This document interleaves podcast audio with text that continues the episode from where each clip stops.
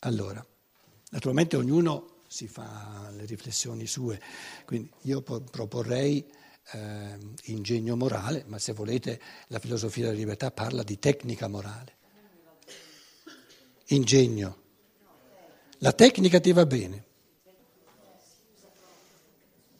Ma naturalmente man mano che si riflette, proprio anche a livello di linguaggio, si affinano i concetti, perciò è importante quello che stiamo facendo. Eh?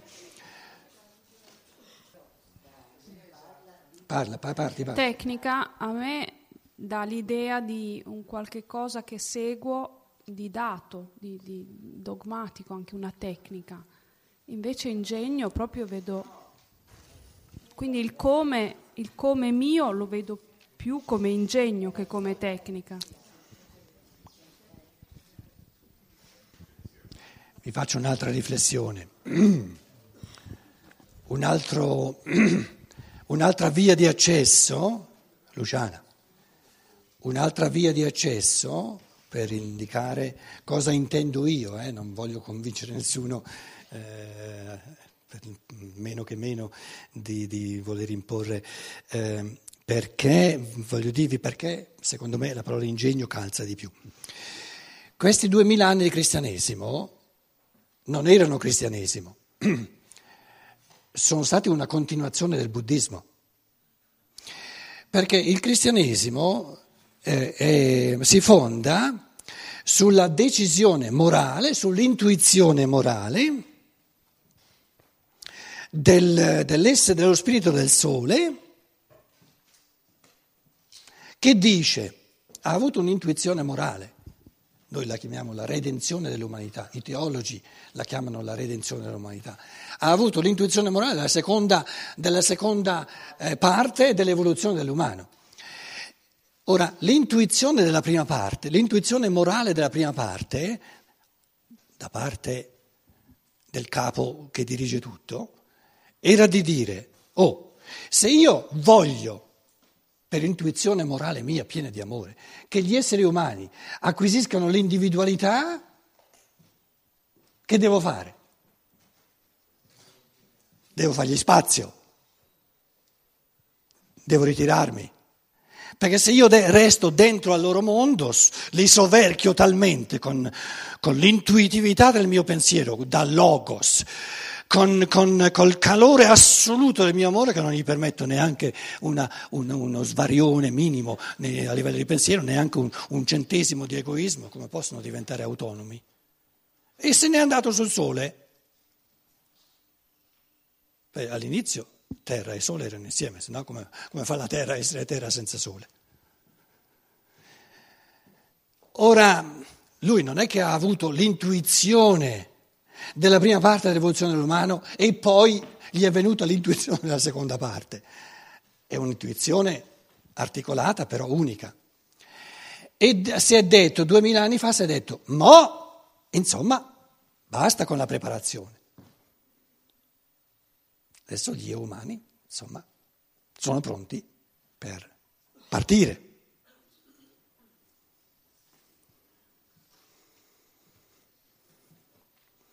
Ora si tratta di, di, di, eh, dire, di capovolgere il buddismo, proprio di svolgerlo fino alla svolta in tutta la sapienza orientale e l'ultima voce autorevole, il Buddha, talmente autorevole che tutto il cristianesimo finora è stato buddismo, la vita sulla terra è dolore. Capitolo prossimo della filosofia della libertà pessimismo e ottimismo, il valore della vita. La vita è dolore, eh, quindi l'essere umano deve fare di tutto, le quattro verità del Buddha, le quattro sacre verità. Prima verità, la vita è dolore, sofferenza. Seconda verità, l'origine del dolore. L'origine del dolore è la sete, la brama di esistenza sulla terra.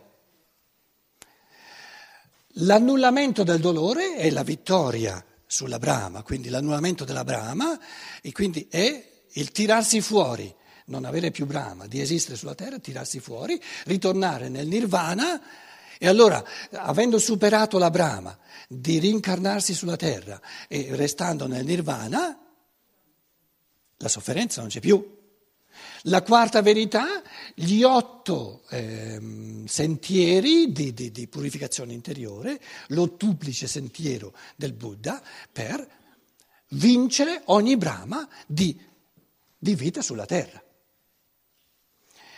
Il pensiero cristiano anticristiano che l'essere umano vive una volta sola sulla terra e ce n'è che avanza è buddismo ed, è anticristiano, nel senso che lo spirito del sole è tornato sulla terra, si è rituffato nell'umano per fare di tutte le forze di natura sulla terra il suo corpo. Quindi di fronte a uno spirito solare che è sempre incarnato, questo, questo spirito semi-cristiano, fatiscentemente cristiano che poi è anticristiano, vuole al più presto possibile andarsene via dalla terra e poi essere in paradiso al di là della terra. Tutte pure illusioni. Cosa voglio dire? Voglio dire che tutta la, diciamo, il campo di ideazione morale acquisisce realtà non è un nulla se non comincia, se non comincia a realizzarsi. Ora, una Luciana intendeva farci capire, e invece io sono il tipo che non lo vuol capire, perché è sbagliato il pensiero, che qui si tratta del che cosa e qui si tratta del come. Invece non è vero. Qui il cosa non è ancora reale. E qui si tratta del cosa e del come insieme perché o sono insieme o non c'è né l'uno né l'altro. Quindi l'essere umano è essere umano soltanto nello stato incarnato. A livello di pura ideazione è un'astrazione. Quindi un, un, concetto morale è una pura astrazione finché non comincia a fare i conti col mondo di incarnazione. È una pura astrazione, non ha nulla di realtà. Quindi l'ingegno morale sottolinea che nel campo dell'azione c'è una interazione continua tra il concetto e la percezione. Invece la tecnica sottolinea così unilateralmente il lato di percezione che la concettualità, che l'ideazione va a ramengo. E l'ho chiamato il cristianesimo disincarnato, che non è cristianesimo, perché il logos si è fatto carne. Questa è la somma dell'ingegno morale. Il logos in quanto si fa carne. Finché non si fa carne non è neanche logos, dopo la metà dell'evoluzione. E non smette mai di farsi carne, resta sempre incarnato.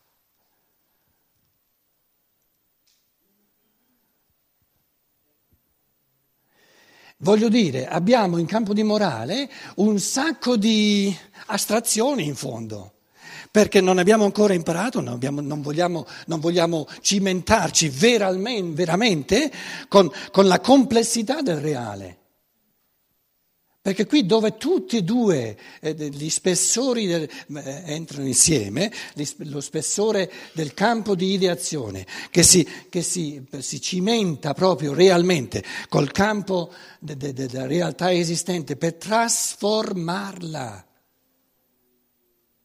di, di, di secondo in secondo, di minuto in minuto, qui è la realtà del morale.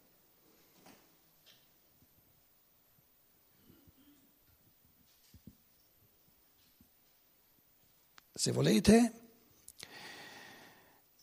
la moralità, il bene morale è la vivacità, la mm, flessibilità assoluta nel voler essere soltanto ciò che aiuta il mondo esistente a fare un piccolo passo in avanti e di rinunciare a tutto ciò che è di più. Di più. ciò che il mondo, l'umanità, qui e ora è capace di, è disposta a sopportare. E questo è il lato dell'amore che rinuncia a tutto ciò che non è possibile qui e ora. L'amore è l'arte del possibile, oppure aria fritta.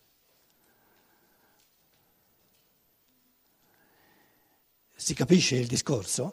Ora, di fronte a questa, a questa interazione proprio assoluta del, del lato ideale, del lato di Logos e dell'amore al mondo così com'è, che, che, che si tratta del mondo, non di me, e, e di, ciò che, di, ciò che, posso contribuire, posso fare io perché il mondo faccia, faccia un piccolo passo in avanti,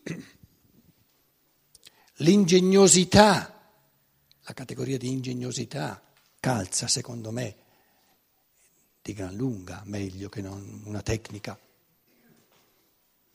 Perché una tecnica è qualcosa di, eh, di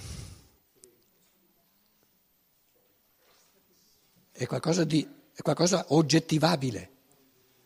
Una tecnica deve essere oggettivabile, deve essere eh, resa oggettiva, se no, se no non è una tecnica. Questa ingegnosità non è oggettivabile, perché è un continuo, una continua interazione tra il soggettivo e l'oggettivo.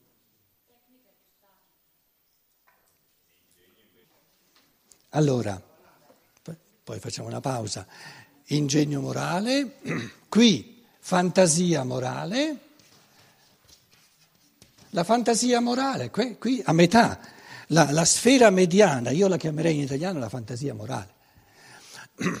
La fantasia morale crea rappresentazioni di comportamenti, di azioni. E, e la prima No, no. Nel campo di ideazione ci sono concetti, non rappresentazioni. La fantasia crea rappresentazioni, crea immagini.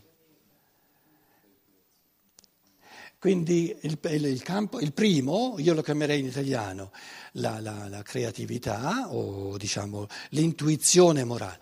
Intuizione morale, questi sono i miei, i miei intuizione morale, A, fantasia morale, B e ingegno morale, C. Non trovo un migliore per quanto mi riguarda, tenendo presente che io sono un po' da, da diversi decenni lontano dall'italiano, cosa che mi, mi dispiace veramente molto, una lingua che ho amato tanto. Prima di, non so se ve l'ho detto, prima di scoprire Stein, quando ero eremita sul lago di Como, ehm, avevo studiato, proprio avevo letto dall'inizio alla fine la Divina Commedia undici volte. Stavo cominciando la dodicesima volta, mi è successo il patatrac di scoprire Rudolf Steiner.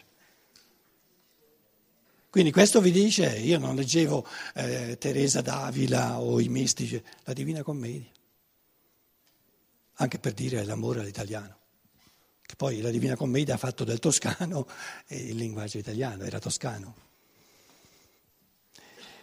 Facciamo una pausa fino a quando? Eh, Luciana, tu sei... Fino alle 12.10.